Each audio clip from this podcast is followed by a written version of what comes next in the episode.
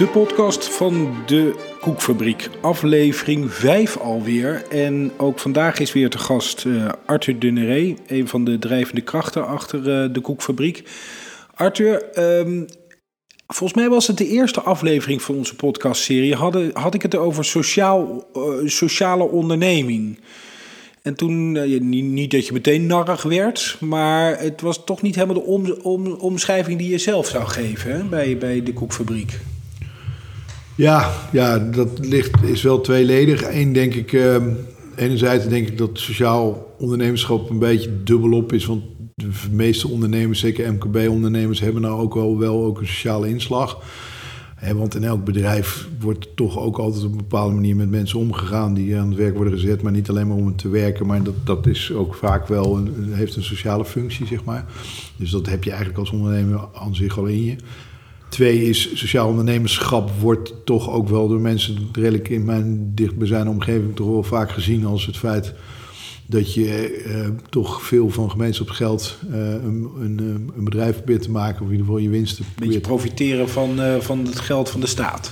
Ja, van nou ja, de staat is uiteindelijk ons geld, dus dan ben je toch van de, van de maatschappij aan het profiteren. En daar, die hoek wil ik juist heel erg uitblijven, omdat ik juist als met de koekfabriek juist proberen aan te tonen dat je door allebei te blijven doen, hè, dus commerciële en in mijn geval de zorgkant, uh, laat iedere schoenmaker blijft bij een leest. En uh, daarmee de commerciële activiteiten gewoon draait als een onderneming waar je gewoon winst moet maken, waaruit je alles moet betalen. Ja.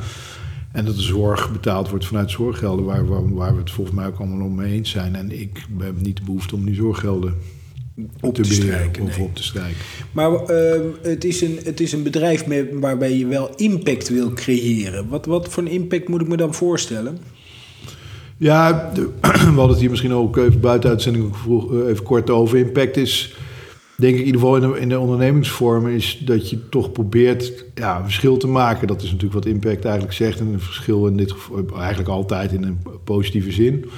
Uh, en daar denk ik dat ondernemingen in het algemeen en ook ondernemers daar uh, uh, een grote rol in kunnen spelen.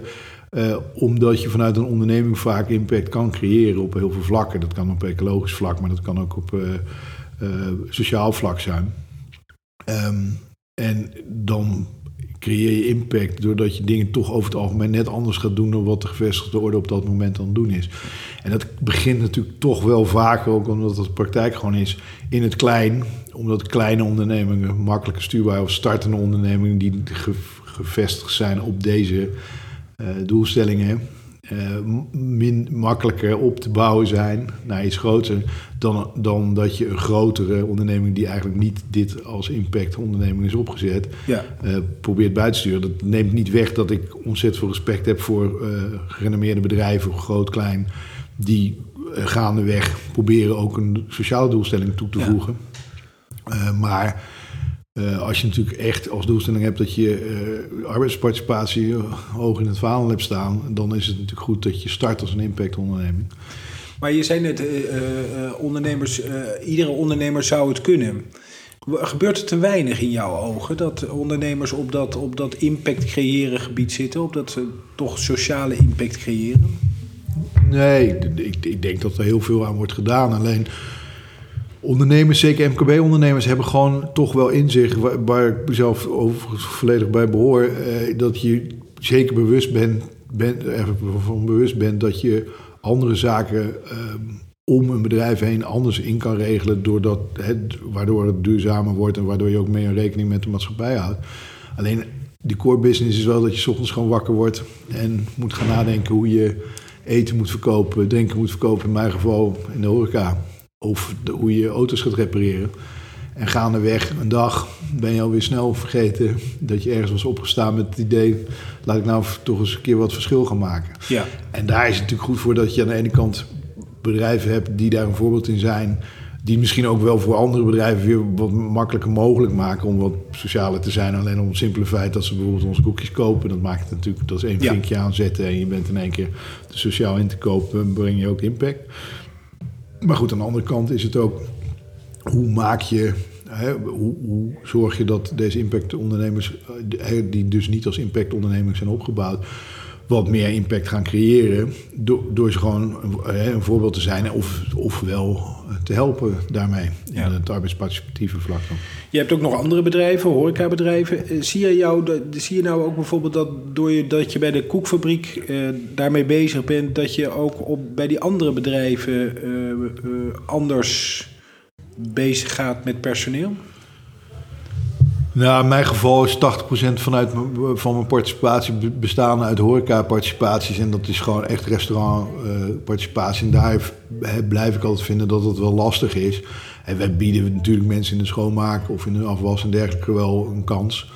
Uh, maar op andere plekken is het deel van deze doelgroep wel lastiger. Ik denk wel dat mijn compagnon en ik gaandeweg, maar dat niet bewust als impact zien. Uh, gewoon opener staan voor het feit dat er andere soorten, eigenlijk alleen ook qua leeftijd bijvoorbeeld, we naar een andere doelgroep kijken dan we in een oorsprong deden. Ja. En het is ook, uh, want ik, uh, Bart zat hier in aflevering 3 en die zei ook bijvoorbeeld: Ja, stress is voor mij echt iets waar ik helemaal niks mee kan. Dat is natuurlijk in, in, in bijvoorbeeld horeca dus meteen ook een probleem. Ja, dat, dat heb ik dus ook, en dat heb ik zelf ook in aflevering 1 uh, gezegd. Dat uh, daar was dus een horecaconcept uh, gedraaid door overgrote deel van deze mensen, van deze doelgroep, waar Bart ook toe behoort. Ja, een horeca is gewoon één bij uitstek uh, doelgroep of beroepsgroep waar je echt wel stressbezendig moet zijn. Want het kan gewoon, heel simpel een praktisch voorbeeld, een terras kan op, bij opening leeg zitten en tien minuten later kunnen er 80 man neerstrijken. Daar heeft de gemiddelde student die dat als ambulant baantje heeft al heel veel moeite mee. Die zijn vaak hoger opgeleid. Laat staan als je verstand, als je verstand natuurlijk niet helemaal functioneert zoals je graag zou willen. Dan, dan is vooral de factor stress en het feit dat hier gewoon heel veel veranderingen in één keer plaatsvinden, is gewoon vaak te veel. Ja. Hoe creëer je uh, een zo groot mogelijk impact met de koekfabriek? Hoe organiseer je dat? Um, nou ja, gewoon door, door uh, uh, halstarrig, of halstarrig klinkt misschien wat negatief, maar in ieder geval volhoudend, volhoudend achter je doelstellingen aan te blijven hobbelen. En dat, dat, dat klinkt als je uh, achter een microfoon zit en dit zit te vertellen natuurlijk wat eenvoudiger dan als het in, dat het in praktijk is. Want wij maken natuurlijk de godganse dag allerlei keuzes, dat doet elke ondernemer. En wij moeten dus ergens ook in ons achterhoofd houden dat echt onze doelstelling, onze roadmap en, ons pakketpaaltje over drie jaar moet zijn. Dat we gewoon een wezenlijk verschil maken op het arbeidsparticipatieve vlak.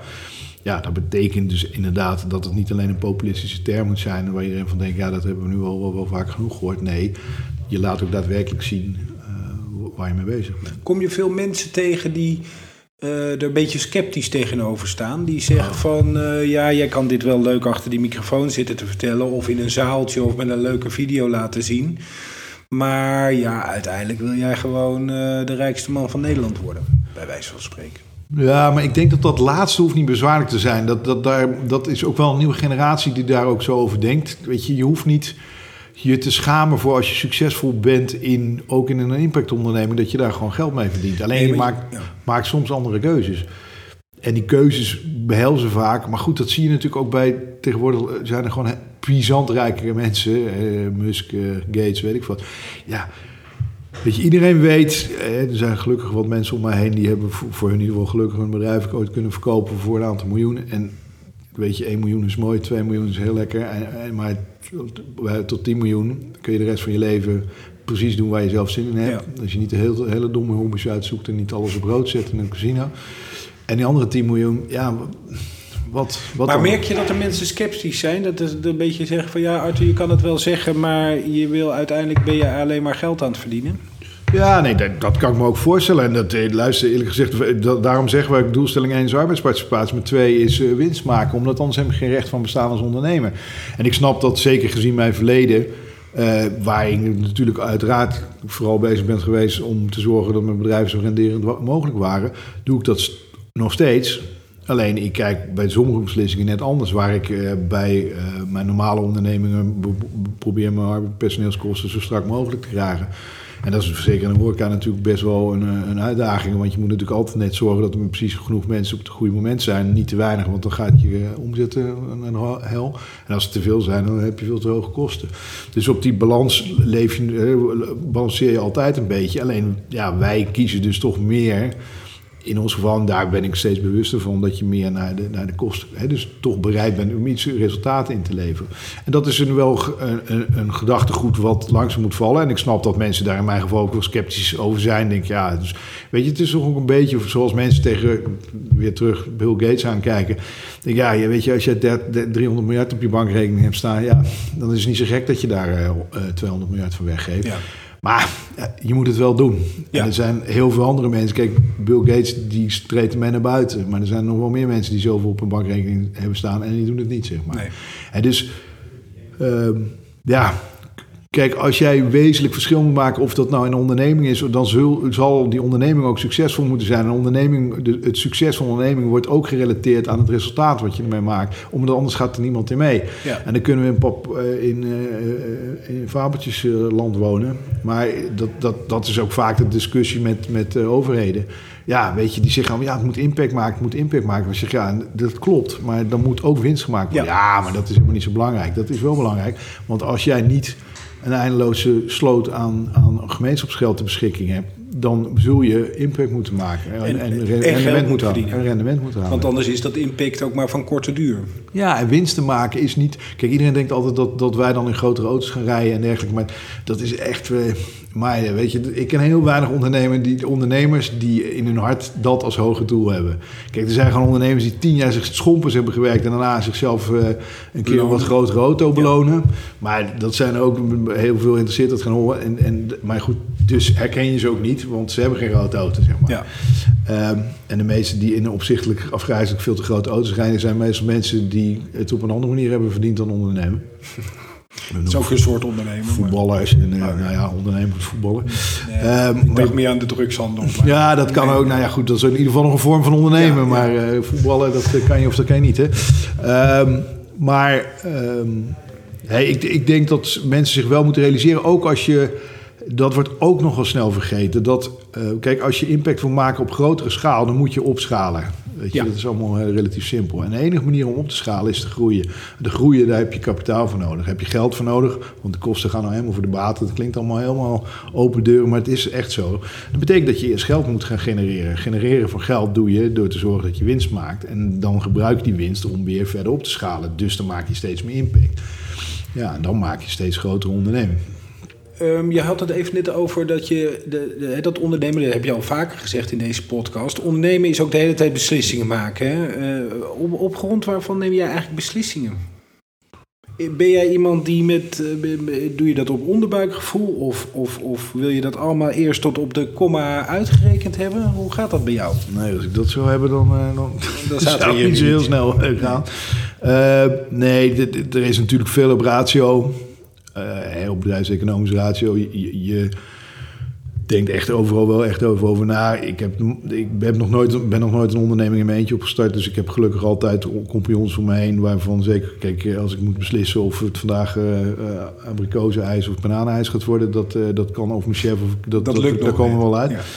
Maar als grotere beslissingen zijn die ook zeker bedrijfseconomisch een behoorlijke invloed hebben. Of bijvoorbeeld aanname van personeel en zo. Dat betrek ik eigenlijk altijd anderen bij omdat je daar deels inderdaad de ratio hebt, maar ook een deels gevoel. En dat gevoel wil ik nooit helemaal alleen hebben van klopt deze of deze heer of deze dame. je deze even checken. Ja, en dan moet iemand ook gewoon iemand anders uit de organisatie ook met iemand praten. Of dat dan je compagnon is of een, iemand die daar dagelijks mee gaat werken. Maar diegene die dagelijks mee moet werken, die moet beter, nog belangrijker dat hij een goed gevoel bij heeft dan dat ik dat heb. Zeg maar. Dus veel onderbuik. Ja, ja, uiteindelijk veel onderbuik. Verbaast me niks, maar is het, uh, het soort beslissingen of de manier van beslissingen nemen veranderd in de koekfabriek? Uh, omdat je toch een, een, impact wil creëren, neem je andersoortige beslissingen binnen de koekfabriek dan dat je dat in een ander bedrijf zou doen? Ja, ja ik had toevallig laatst ook met een vriendje van me, die is notaris. En die, die kreeg inderdaad van de. had een keer een, een nieuw kandidaat nodig en dan hadden ze tien. Uh, sollicitaties voor ontvangen. Uiteindelijk twee uitgezocht, waarvan één uh, dame doof was en de andere niet. En eigenlijk was het totale cv verder volledig gelijk. En die zegt ook eerlijk, en die weet natuurlijk wat ik doe. Ja, dan kies je toch vaak voor hè, degene die dan niet doof is. Dus niet, terwijl ze door, door de eerste ja, zoveel ronden zo heen was gekomen. Ik zou, ik, snap die beslissing. Uh, alleen in de koekfabriek uh, zou, je juist, zou je juist de andere moeten maken. En, en ik hoop eigenlijk dat het steeds weer wordt gedaan. Al vind ik wel, en dat heb ik ook tegen hem als argument gezegd, zeg, is het, um, is, waren ze echt volledig gelijk? Of, weet je, kijk, want dan gaan dit soort dingen wel meespelen. Uh, of iemand wel of niet, of, of iemand wel of niet beter kan communiceren. Of was ze eigenlijk beter? Want als dat laatste vind ik dat je dan. Dan, sowieso, dan moet je. Kijk, als ze echt volledig gelijk zijn, wat natuurlijk bijna voorkomt, maar stel dat dat zo is, dan snap ik deze keuze, hoe vervelend ook, uh, in, in een, in, een dergelijk soort onder, onderneming. Uh, als, als ze, wat alleen deze mensen vaak in zich hebben, omdat ze ook wel snappen dat ze nog een keer 10, 20 procent beter moeten presteren dan mensen om zich heen. Als ze gewoon beter zijn of we eigenlijk meer kunnen uh, betekenen voor je bedrijf, dan zou je dat niet moeten mee laten ja. spelen. Als je het hebt over impact creëren, zou je niet eigenlijk gewoon uh, uh, politicus moeten worden en vanuit Den Haag regelgeving aan moeten passen? Ja, ik, ik, ik, pak even een zijpaadje, maar dat heeft ermee te maken dat je, jij werkt samen met allerlei instellingen. Daar heeft de overheid weer allemaal invloed op. Je hebt te maken met UWV. Het heeft heel veel met ook bestuurlijk Nederland te maken. Zou je vanuit die kant niet nog veel meer impact kunnen creëren? Nee, nee. nee, ik denk juist dat ook daar, politiek is gewoon een vak apart. dus dat is ook dat is de kracht van de velden die we hebben.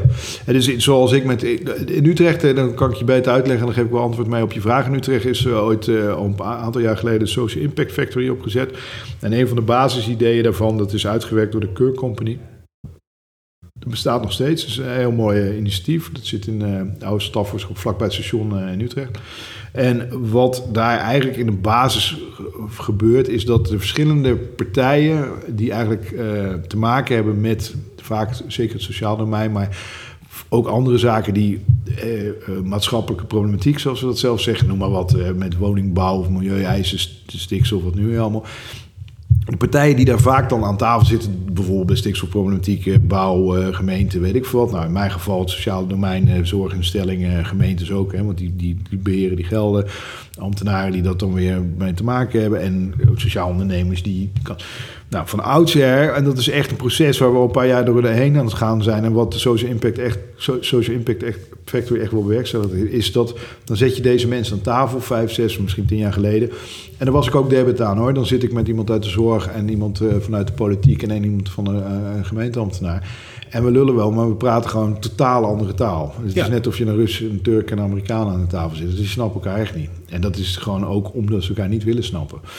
Uh, het probleem daarvan is, is dat je dan opstaat. Ik vind dat iets gisteren geregeld moet worden. De zorginstelling zegt, nou, we gaan er even twee maanden over vergaderen. En een politiek zegt, moet ik even kijken of het in mijn programma past. Uh, dat, is allemaal, daar kunnen we, dat kunnen we dan wel belachelijk gaan zitten maken. Wederzijds, hè, ik zal er ook zeker wel eens belachelijk in zijn gemaakt. Maar dan opstaan, weglopen en je eigen ding weer gaan doen, dat lost niks op. Dus als we nou met z'n allen uh, ons realiseren dat ieder gewoon zijn eigen vakgebied moet, dus dat politiek of besturen ook een vak apart is. Maar dat je je wel moet kunnen verplaatsen in het feit dat een onderneming, kijk, zo snel als onze huidige economie gaat en bedrijfseconomische modellen zijn, daar valt geen regelgeving meer op loslaten. In ieder geval niet de regelgeving die van oudsher geldt. Nou ja, dan moet je als politiek, want uiteindelijk bepaalt de politiek de regelgeving, dat doen ambtenaren niet, die volgen dat alleen maar. Moet je er een systeem omheen bouwen wat dat mogelijk maakt. Want de impact ondernemen, dat bestond 30, 40 jaar geleden helemaal niet. Dus je moet de regelgeving daarop gaan aanpassen. Dan moet je ambtenarenapparaat gaan instellen die snappen dat, hoe dat werkt en wat er bedoeld wordt. Precies. En niet alleen maar uh, bezig zijn met het feit dat ze zelf alle vinkjes moeten zetten. Waarom? Ook om het simpele feit dat ze er 9 van de 10 keer op worden afgerekend. Dus ook al zou je dat niet gaan doen en je wel buiten die kaders probeert te wandelen, dan merk je heel erg dat sommigen worden daar gewoon volledig op teruggefloten en worden daar ook op, op afgeschoten. Ja, dan, dat doe je twee keer en dan doe je het nooit meer. En je ziet heel vaak binnen gemeentes als er een beetje gemazelde ambtenaren zitten die daar al 20, 30 jaar, die er gewoon een weg, ook binnen de gemeentes, maar ook binnen de politiek een beetje weten van wie moeten we mee hebben. Ja, die krijgen vaak meer voor elkaar. Want die, ja, die trekken gewoon een beetje hun eigen plan. Die denken ook, weet je, voor mij nog vijf jaar en dan, uh, dan is het weer gedaan. Wel. Maar goed, dus antwoord geven op je vraag. Ik ben geen beleidsbepaler. Ik denk ook dat ik daar, daar dan net veel te individualistisch voor ben.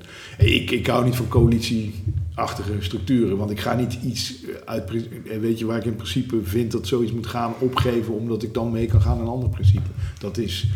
Maar het is dus wel zo, oké, niet zelf die politiek in, maar het is dus wel belangrijk. Leg je daar ook lijntjes mee, ja, op lokaal niveau, maar, maar ook op een breder niveau, want je ambitie ligt verder dan alleen maar dat lokale niveau.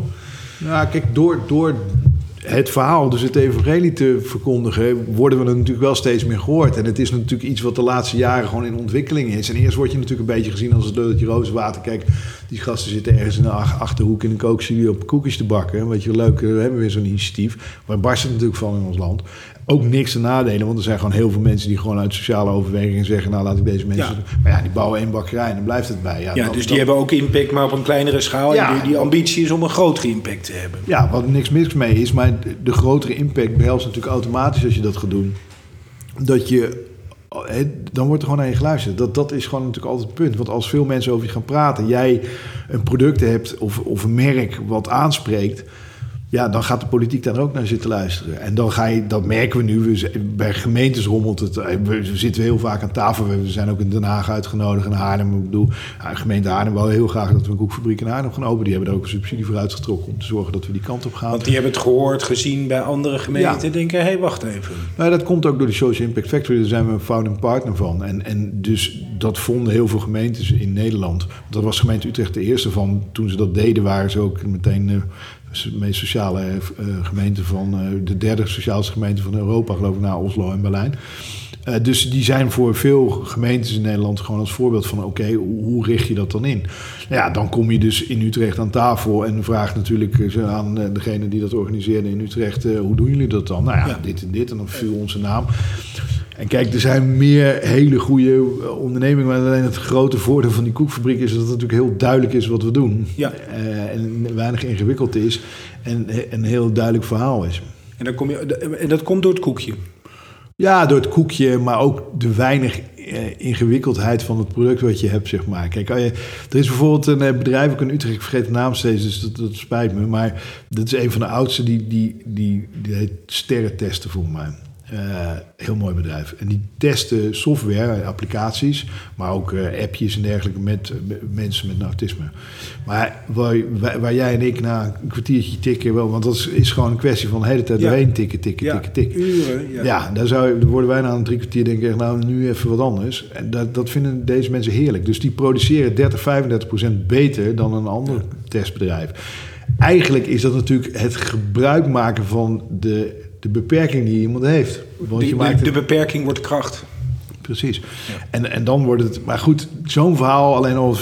ik doe er nu drie, vier minuten over om überhaupt uit te leggen wat ze aan het doen zijn. Dat is bij de koekfabriek niet echt nodig, zeg nee. maar. dus, dus wij zijn natuurlijk daarin. En zijn, kijk, het product is natuurlijk heel aaibaar. Je, je kan het heel makkelijk naar voren brengen. Want het is, kijk, koek wordt... Kijk, vooral in Nederland wordt natuurlijk gewoon iedereen gegeten. Het is overal. Ja koffie en koek, ja, dat is bij ons gewoon een, een, een standaard. standaard huwelijk. Ja. Uh, ja. Ben, je, ben je tevreden over de impact die jullie tot nu toe hebben gecreëerd? Ja. Nou, ja, ik denk... hier weer heel lang over. Nou, nee, ik ben, tevreden ben ik gewoon niet zo snel. Omdat ik gewoon. Eh, kijk, nou, daarom is. Kijk, elke keer als je. Kijk, als je vijf jaar geleden, toen ik net begon, zou zeggen. Als je op vijf jaar 120 man in dienst zou hebben, wat dan? Zeg ik, dan zou ik er direct maar stoppen, had ik toen gezegd. Weet je, dat is meer dan voldoende. Dan heb ik mijn sociale doelstelling bij far gehaald. Maar de loop jaren is de, is de ambitie gegroeid. Ja, en kijk, ik heb ook helemaal niet de ambitie om direct eh, veel meer dan dit. Kijk, als je dus zegt, ik heb 10 bakkerijen waar je gemiddeld 10 werkplekken hebt, 25 mensen aan dien, dan gaat onze groei uiteindelijk op tussen de 200 en 250 mensen uitkomen die we zelf een arbeidsplek bieden. Uh, maar daar is het dan ook klaar. Uh, dan zitten we al op de helft. Dus wat dat betreft onze sociale doelstellingen, daar eh, kunnen we overal groene vinkjes in zetten. Want dat gaat als een malle. Alleen onze ondernemingsdoelstellingen, die, ja, wat ik al voren, die, die behoeven natuurlijk nog steeds aandacht. Ook omdat het valt te staat bij het feit dat het bedrijf succesvol wordt. Want naarmate het succesvoller wordt, krijg je ook meer werkplekken creëren. Zo simpel is het gewoon. Dit was uh, aflevering 5 van uh, de podcast van de Koekfabriek. Um, volgende keer zit hier een van de koekenbakkers. Helen uit uh, Utrecht volgens mij. Dus uh, dan uh, mag jij weer uh, gewoon ambitie laten groeien elders. Arthur, dankjewel. Niks dank. Um, wilt u meer weten over de Koekfabriek? Dat kan via dekoekfabriek.com. En abonneren op de podcast is ook een goed idee, want dan hoort u vanzelf de volgende aflevering.